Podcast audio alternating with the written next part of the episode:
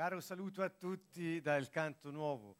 Siamo ancora insieme per continuare il nostro cammino nell'approfondimento eh, di alcuni passi evangelici alla luce dei quali abbiamo tratto alcuni principi che eh, abbiamo il piacere, l'onore e anche la gioia di condividere tra di noi e con tutti coloro che ascolteranno questi eh, file audio e video Dunque la gestione delle risorse è il tema principale che ormai ci accompagna da molto tempo e devo dire che è un tema che eh, si è ramificato nel suo procedere perché da una semplice analisi di quella che è veramente la gestione delle risorse abbiamo toccato molti ambiti eh, eh, e argomenti che eh, non si potevano trascurare poiché è tutto connesso, non si può parlare di come gestire le risorse se non si affrontano i temi principali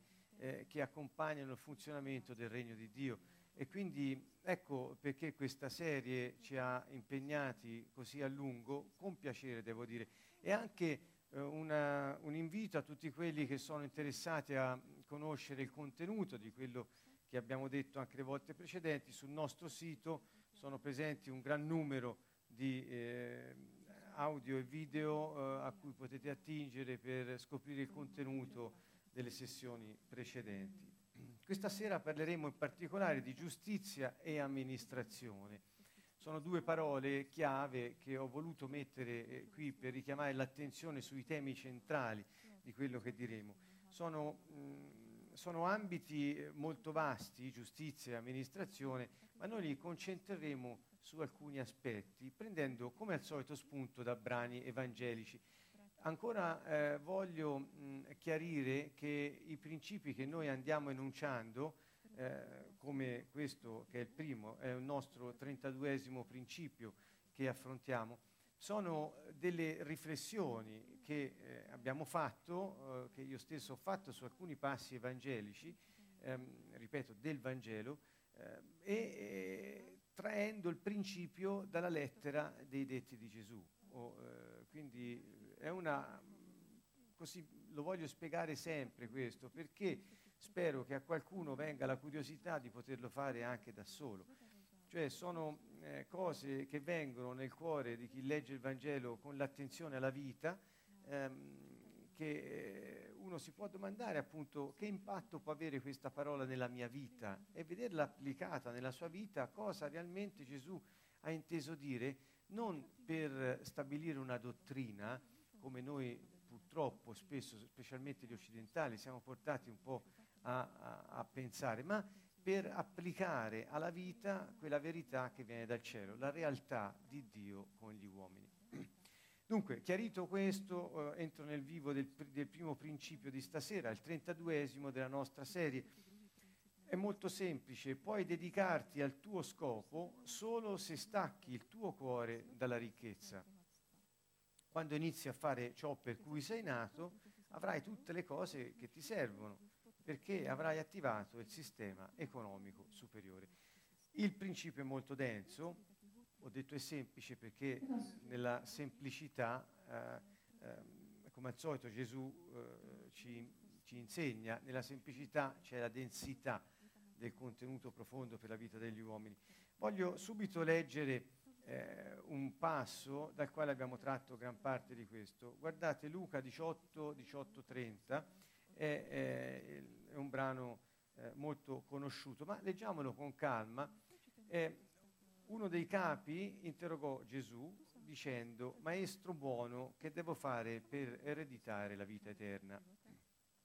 Anzitutto, vedete ora la risposta che Gesù dà. Quante volte sono venuti da voi a dirvi eh, maestro buono? Forse non maestro buono, ma a dirvi te che sei esperto di eh, dimmi cosa ne pensi, oppure te che sei bravo a fare questo. Quando si inizia così, ehm, ehm, ecco, eh, molto spesso, non sempre, ma molto spesso c'è una seconda intenzione dietro. Quindi ecco, questo ci serve a noi per misurarci e per comprendere la comunicazione con chi ci approccia. A volte lo facciamo noi, a volte gli altri lo fanno con noi, quando c'è l'inizio con queste parole un po' di adulazione verso l'altro, c'è sempre una seconda motivazione dietro. Sempre, scusate, spesso. Ecco, non voglio assolutizzare perché eh, non è così in assoluto. Gesù gli rispose, perché mi chiami buono? Nessuno è buono, tranne uno solo, cioè Dio. Ecco, quindi è una risposta, è una risposta molto secca, una risposta piuttosto perentoria e anche chiara, cioè non venire con parole di adulazione, qual è il motivo per cui sei venuto. Intanto non, non, tra, trascuriamo la prima finta motivazione e andiamo al sodo. Ecco, il concetto di Gesù era molto, eh, molto crudo in questo. Questo per dire che il Signore nel suo essere amore eh, eh, incarnato, cioè Dio fatto uomo, la stessa cosa, eh, eh, non è che abbia eh, avuto un approccio nelle relazioni di tipo sentimentale, buonista, come penseremmo noi, ma era una persona, è stata una persona sulla terra eh, molto diretta. Lui dice io sono la verità. Quella parola verità eh, nella lingua originaria eh, del Vangelo, eh, che è il greco, vuol dire anche realtà. Quindi lui si è definito per se stesso la realtà e quindi qua, tutte le volte che qualcuno lo avvicinava con parole di trabocchetto, di ipocrisia, di doppia motivazione, Gesù andava subito al sodo ed eliminava il superfluo che serviva solo ad annacquare la relazione. Ebbene, prosegue il colloquio. Gesù continua e dice, intanto ha tolto perché mi chiami buono, e poi dice, tu conosci i comandamenti non commettere adulterio, non uccidere, non rubare, non dire falsa testimonianza, onora tuo padre e tua madre. Ecco, Gesù dice, tu conosci i comandamenti, ma non glieli enuncia tutti. E, e parla dei comandamenti che riguardano il comportamento degli uomini con gli altri uomini sostanzialmente. E in modo sorprendente non inizia dal primo comandamento, quello che riguarda Dio, cioè il, la relazione con Dio. C'è un solo Dio, ne avrai uno solo, non ne avrai altri. Ecco, insomma, non è partito da lì. E gli dice, eppure conosci i comandamenti e inizia a non commettere adulterio, poi non rubare, non uccidere, cioè quei comandamenti, come per dire, orizzontali, non quelli verticali.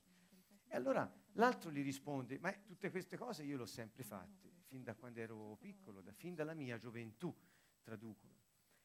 E Gesù, sentito questo, allora gli disse, eh, una cosa sola, una cosa ancora ti manca. Ecco qui che allora torna a quei comandamenti che non aveva enunciato. Ripeto, questa è una mia interpretazione della comunicazione che c'è stato tra i due, ma se voi la rileggete con calma vi accorgerete proprio di questo andamento. Quindi ripeto, le parole di adulazione, Gesù che ripulisce la comunicazione da ciò che era ipocrita, se possiamo così dire, e poi inizia a denunciare alcuni comandamenti orizzontali, cioè quello che serve a regolare il rapporto uomo-uomo. Sembra trascurando il rapporto uomo-Dio. E, e, e, l'altro dice io quello tra gli uomini l'ho sempre fatto così. E allora lui dice ma ti manca ancora una cosa. E cioè che cosa? Vendi tutto quello che hai e distribuiscilo ai poveri e avrai un tesoro nel cielo. Poi vieni e seguimi. Ma egli, udite queste cose, ne fu afflitto perché era molto ricco. Allora, come è, è eccezionale il modo che ha il Signore, ripeto, questa è una mia riflessione, ma ve la propongo perché a me ha dato molto senso a questo episodio. È eccezionale il modo che ha il Signore di porre la questione dell'osservanza del primo comandamento. Cioè glielo mette tra le cose che è consigliabile osservare, il primo glielo mette dopo. E come lo enuncia? Non lo enuncia con un, con un comando, lo enuncia dicendo dov'è il tuo cuore? Se il tuo cuore è attaccato ai denari, perché sei un uomo ricco, il tuo Dio è il denaro che serve. Quindi la domanda che Gesù ha fatto a quest'uomo, o più che domanda era un consiglio, vendi tutto quello che hai, distribuiscilo ai poveri, avrai un tesoro nel cielo, poi vieni e seguimi.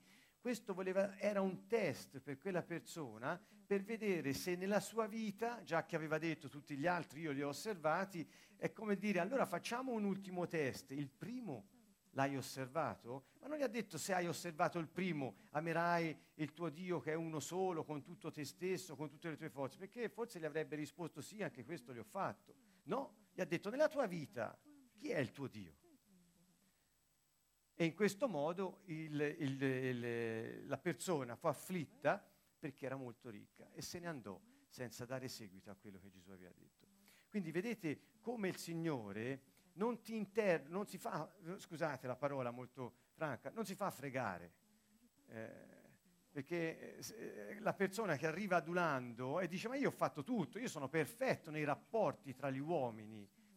E Gesù allora dice vediamo chi è il tuo Dio, dimmi eh, come vivi in relazione al denaro. Dunque il denaro è un banco di prova per capire chi è Dio per te. Questa è una cosa molto profonda, eh, anche molto semplice, quasi banale. Ma perché? Perché quando noi consideriamo una cosa o una persona la fonte eh, del nostro benessere, della nostra sicurezza, di quella shalom che in ebraico non è, vuol dire solo pace, ma vuol dire benessere, prosperità, salute, abbondanza, pace, serenità, tranquillità. Tutte queste cose. Qual è la fonte della tua shalom? Qual è la fonte del tuo stare bene con te stesso, con Dio, con gli altri? Dove sta? Se la fonte di questo è nel denaro o nelle cose che il denaro può comprare, non è Dio e quindi non osservi il primo comandamento. È inutile che tu venga a dirmi maestro buono. Ecco, questo è un po' per dire dove il Signore ci mette alla prova, in qualche modo. Ci offre una grande occasione, quella di misurarci tutti i giorni con i soldi che abbiamo in tasca. E questo non è molto difficile, non occorre aver studiato per poterlo saper fare, capire e vedere dove arriviamo. Dunque basta fare un po' così e sentire se quella è la sorgente, è la Abba, Abba vuol dire padre, sorgente, fonte della nostra shalom, della nostra pace. Se quello è, eh, eh, dobbiamo rivedere eh, la nostra posizione rispetto all'unico vero Dio che ci chiede di amarlo con tutto noi stessi. Continua e Gesù, vedendolo così triste, perché prima dice afflitto, poi triste, sai, le, le, le, traduzioni in italiano sono...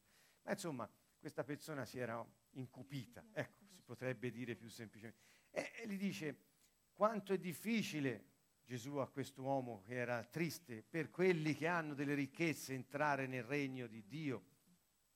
Cioè, molte persone hanno preso queste affermazioni di Gesù come degli inviti alla povertà, e degli inviti a essere poveri per poter godere dei beni spirituali.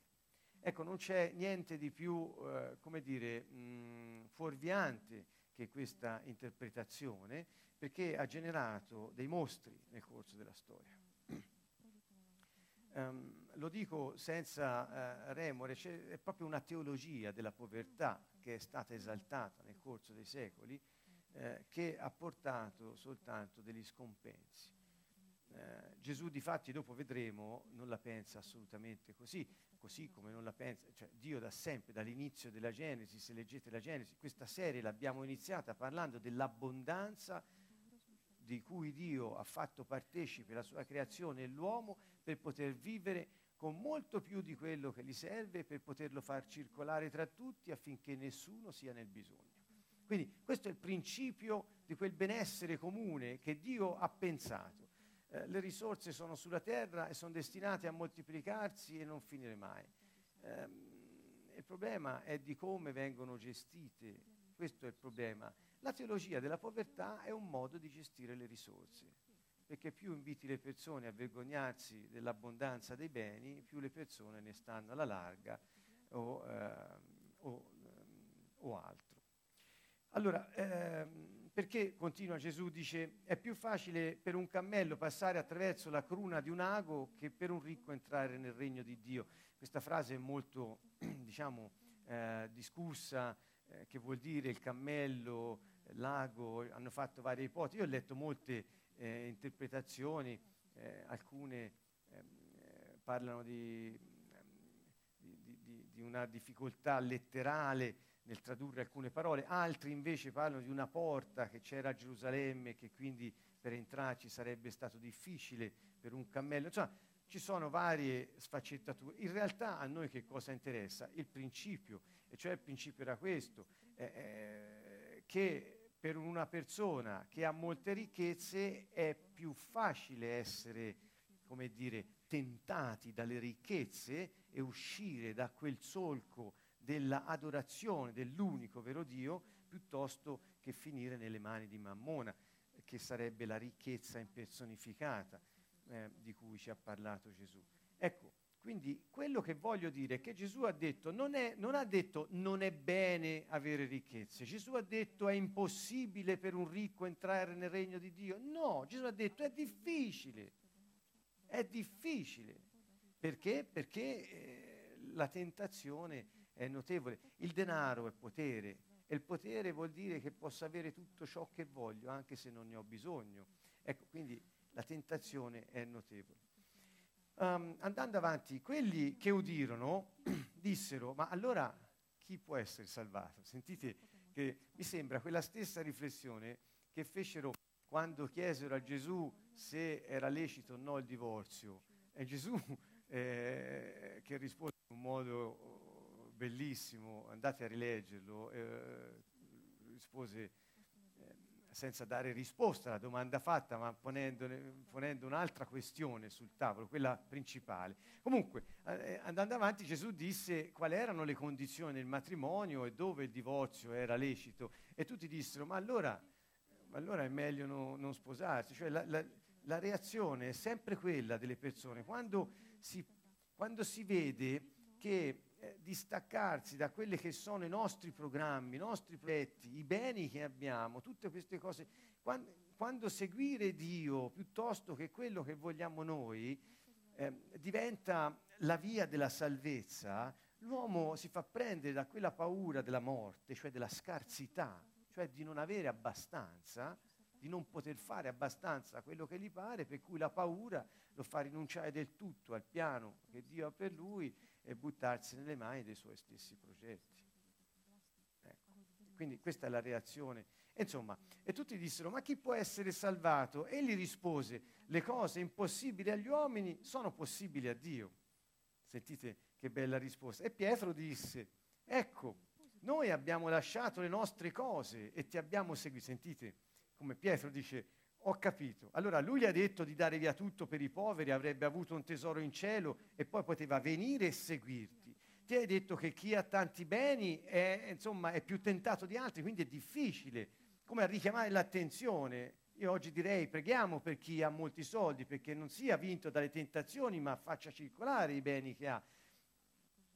E gli altri dissero, ma allora chi può essere salvato? E la risposta di Gesù fu, non fu eh, taluni sì, e altri no. La risposta di Gesù fu quello che è impossibile agli uomini, Dio lo può fare. Cioè, fidatevi di Dio e mettete la vostra forza in Lui. Anzi, trovate la vostra forza, volevo dire, in Lui. Ecco, questo era il discorso. E, Pietro a quel punto eh, salta su e dice, ma insomma, ma noi che abbiamo lasciato le no- tutte le nostre cose e ti abbiamo seguito. E disse, come dire, che ne sarà di noi? In un'altra parte del Vangelo dice che cosa ci aspetta o ci aspetta. Perché Pietro si sentiva, come dire, aveva adempiuto a quello che aveva lui detto, Gesù aveva detto al ricco, lascia tutto e seguimi. Lui dice, non l'abbiamo fatto. E allora che cosa ce ne viene sostanzialmente? Finisci il tuo racconto, perché al ricco aveva detto Gesù avrai un tesoro in cielo, poi vieni e seguimi. Ed egli disse loro, vi dico in verità che non c'è nessuno che abbia lasciato casa, moglie, fratelli, genitori o figli per amore del regno di Dio, che non ne riceva molte volte tanto in questo tempo e nell'età futura la vita eterna. Lo stesso passo è ripreso in Matteo. Ora io salto tutto il racconto perché è molto simile. Pietro appunto dice, ecco noi, lo fa come domanda in Matteo, lì eravamo nel, nel, Vangelo di Luca, qui siamo nel libro di Matteo, dice, ecco noi abbiamo lasciato ogni cosa, ti abbiamo seguito, dunque che ne avremo? E Gesù risponde dicendo al fine, è Matteo 19, 29, sto leggendo, chiunque avrà lasciato case, fratelli, sorelle, padre o madre, figli o campi, quindi persone, relazioni e cose, mio, a causa del mio nome, cioè per la mia persona, ne riceverà cento volte tanto ed erediterà la vita eterna. Ancora una volta, dunque, che vuol dire? come nel Vangelo di Luca abbiamo letto, in, questa, in questo tempo riceverà molte volte tanto. Eh, che vuol dire? Vuol dire che quello che te lasci non è che lo perdi. Gesù non ha invitato nessuno alla povertà, Gesù ha invitato le persone a farsi guidare da Dio nella vita. Non mettere la risorsa di tutto ciò di cui hanno bisogno nelle potenzialità del mondo, i soldi, il denaro, perfino le relazioni. Quello che non possono fare gli uomini lo fa Dio. Mettete fiducia in Dio e non abbiate paura di lasciare le cose che avete, perché se no Dio come fa a darvi il di più che vi spetta per l'incarico che vi ha assegnato? In sostanza l'invito di Gesù non è ad essere poveri, ma è a metterci alla prova per vedere chi è il nostro Dio. E se Dio è veramente il nostro Dio, non ci mancherà niente, anzi avremo tante volte di più quello che lasciamo per seguire Lui in questo tempo. Perché? Perché le ricchezze nel regno di Dio circolano e le ricchezze sono date nelle mani di coloro che lo possono fedelmente amministrare nella giustizia del Signore. Ecco. Um, è una, è una riflessione che io faccio sulla base di un semplice racconto del Vangelo. Quindi Luca 18, Matteo 19, potete prendere e andare a vederli. Eh, ho dato un titolo, vedete nella slide, La rimozione dello scandalo e la sorpresa della ricompensa. Perché? Perché nell'ultima sessione che abbiamo fatto ho parlato dello scandalo e della sorpresa. cioè quando è che siamo sorpresa vivendo secondo Dio, secondo il nostro scopo, per chi ci sta accanto, che si, che si sorprende di come iniziamo a vivere, e quando invece una persona è scandalo, eh, cioè pietra d'inciampo, cioè un ostacolo nel eh, camminare nel proprio destino per gli altri. Eh, sempre la stessa parola spesso usata eh, nelle scritture, questa parola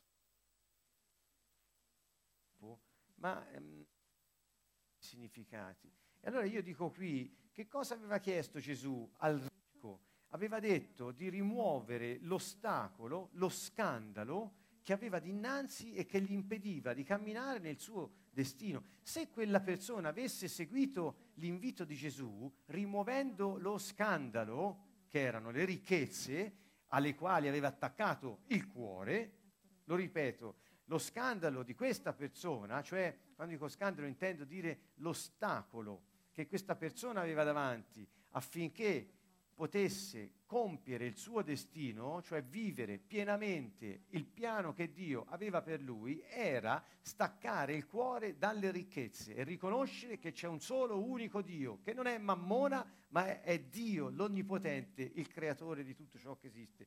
Allora, eh, allora eh, questo è il punto. Quando rimuovi lo scandalo, inizia a funzionare e per lui staccare il cuore dalle ricchezze dandole via non voleva dire perderle, guardate. Gesù disse avrai un tesoro nel cielo. In realtà disse poi a Pietro, in questo tempo, in questa vita, avrai cento volte tanto quello che hai dato, che hai lasciato.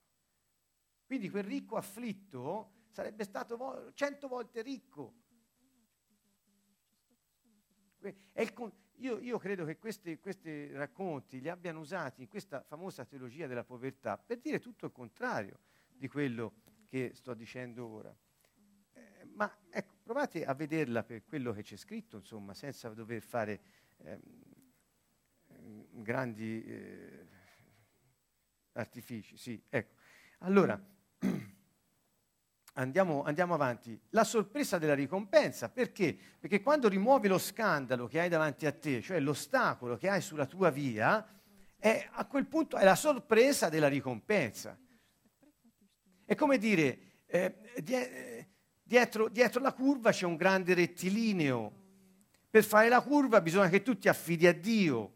E questa è la stessa cosa, quello che avete in mano, cari amici, le ricchezze che avete ora, non abbiate paura ad usarle eh, facendone partecipi gli altri.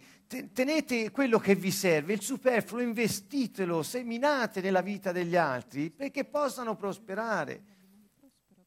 Questa è la chiave della prosperità, cioè per avere sempre eh, eh, di più, per poter amministrare ancora nell'interesse del re che è proprietario di ogni cosa che noi abbiamo. È proprio un modo diverso di vivere, è un'economia diversa di un paese straniero rispetto alla terra.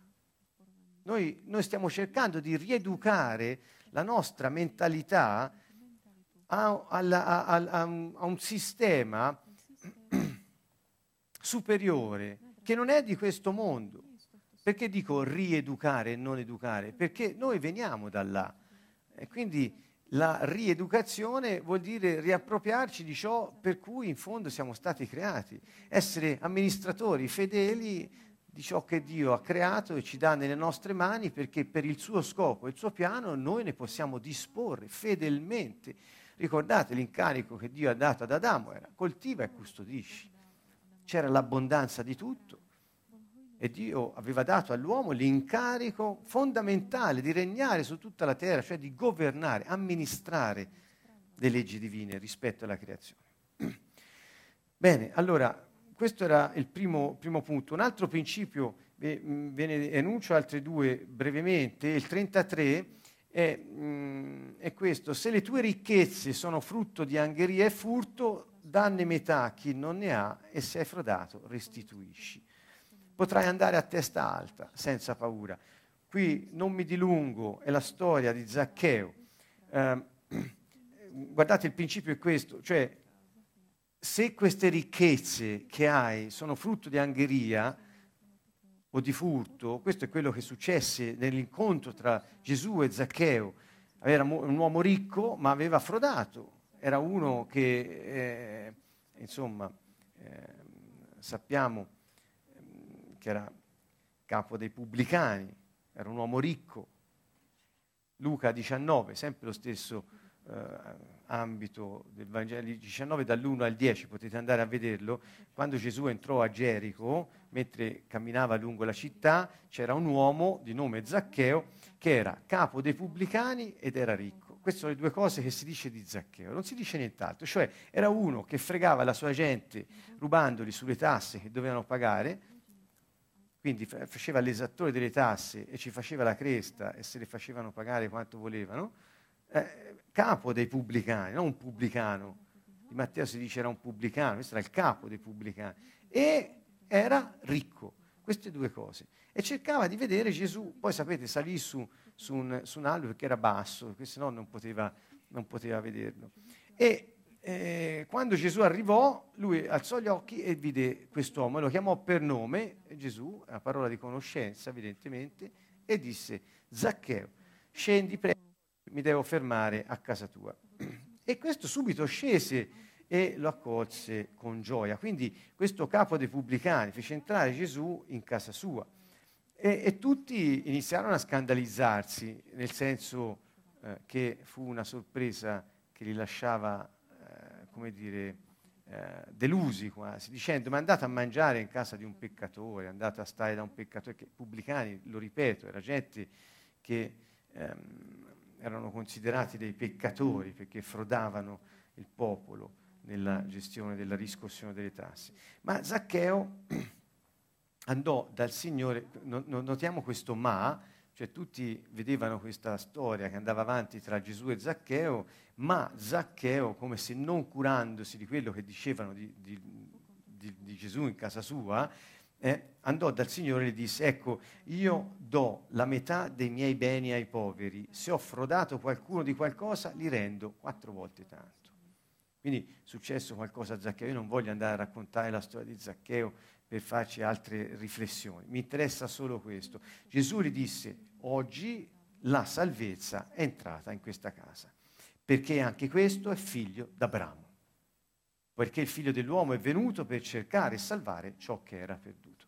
Quindi, come dire, la, l'ingresso di Gesù della realtà di Dio nella vita, nella casa di quest'uomo, nella casa, questo è importante per me, nella casa, è entrato nella casa di quest'uomo, ha fatto sì che quest'uomo eh, eh, depurasse le, le, i propri beni, i propri averi di ciò che aveva ottenuto con la frode o rubando.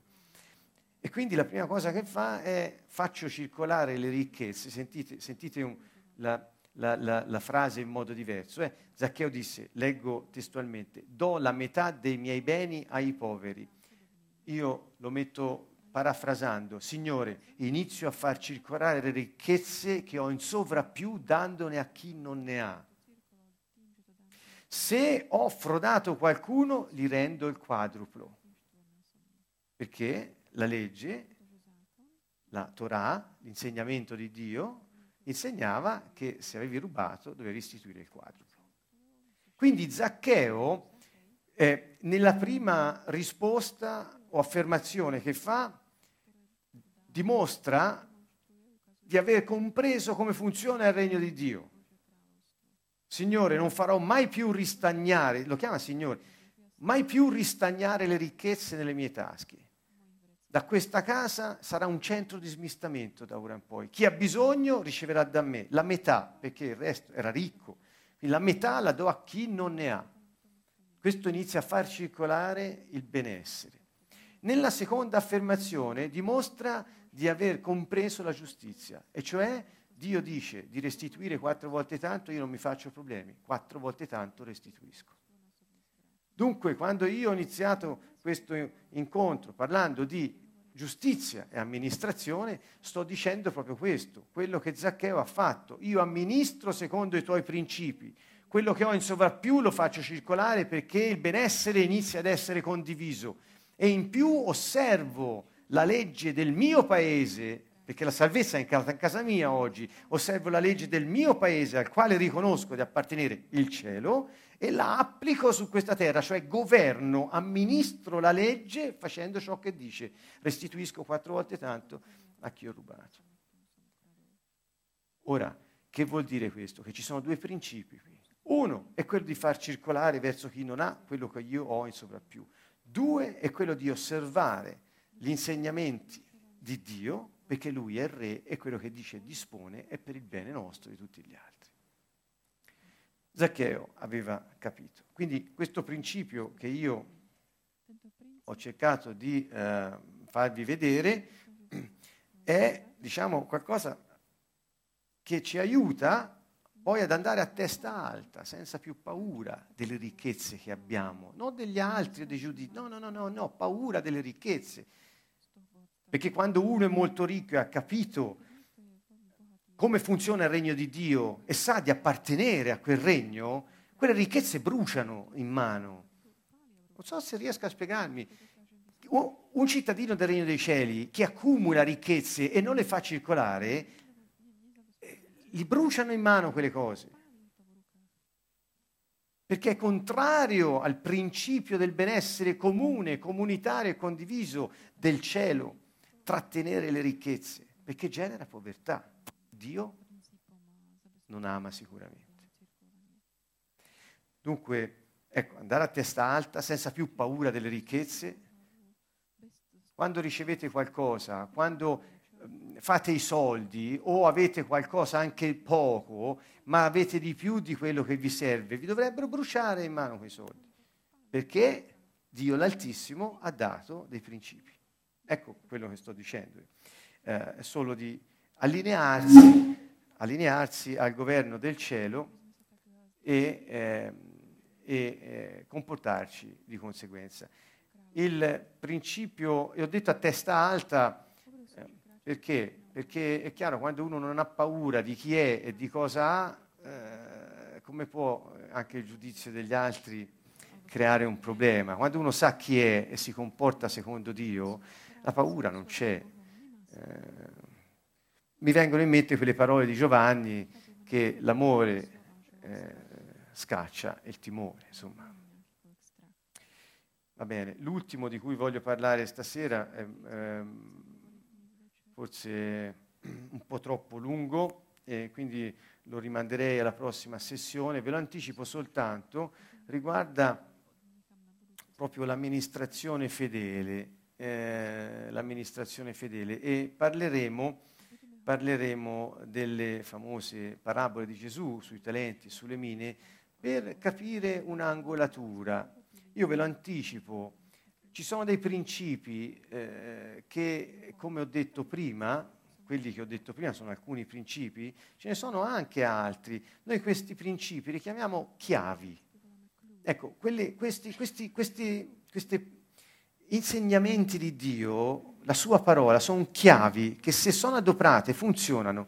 Quindi quando nella vita di qualcuno c'è povertà ristagnante e non è soltanto un momento temporaneo che Dio può aver permesso per mille motivi, ma quando c'è quella mancanza finan- cronica, quella povertà cronica ripetuta anche nelle generazioni, eh, insomma qualche domanda possiamo farcela, non solo in relazione a quello che ho detto stasera, ma anche in relazione a altre cose che vedremo avanti. Dunque ci sono dei principi che se applicati mettono in moto un sistema superiore che ha la meglio sul sistema del mondo nel quale viviamo. Come ha la meglio?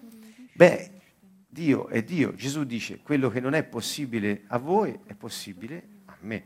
Quindi Dio può tutto, l'uomo no.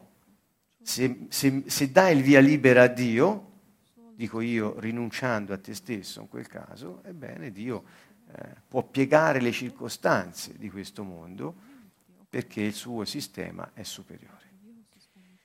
Va bene, quindi il prossimo incontro riguarderà principalmente la fedeltà nella amministrazione. E, ehm, ci vediamo dunque alla, la prossima settimana nel nostro prossimo incontro per trattare ancora di questo argomento. Un caro saluto a tutti dal Canto Nuovo.